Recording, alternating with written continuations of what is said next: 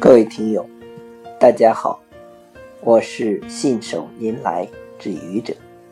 今天是星期日，欢迎收听愚者正能量。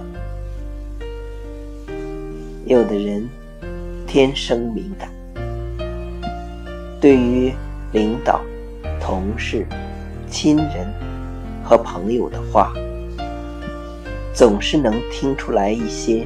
说者无心，听者无意的信息，这些信息往往是负面的，和他相关的，于是他便陷入了怨恨的泥潭，工作、生活的节奏也被打破，一片混乱。实际上，这些信息可能全是他的臆想。朋友，你身边有这样的人吗？如果有，请你别烦这样的人，他过得已经足够的糟。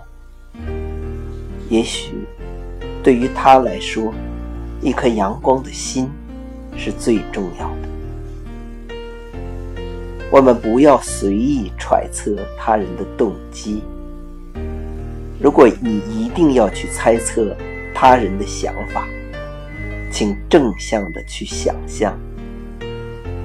对于他人的一言一行，你一定要阳光的去看待，哪怕你的想法是错的。人可以敏感，但一定要阳光。你说呢？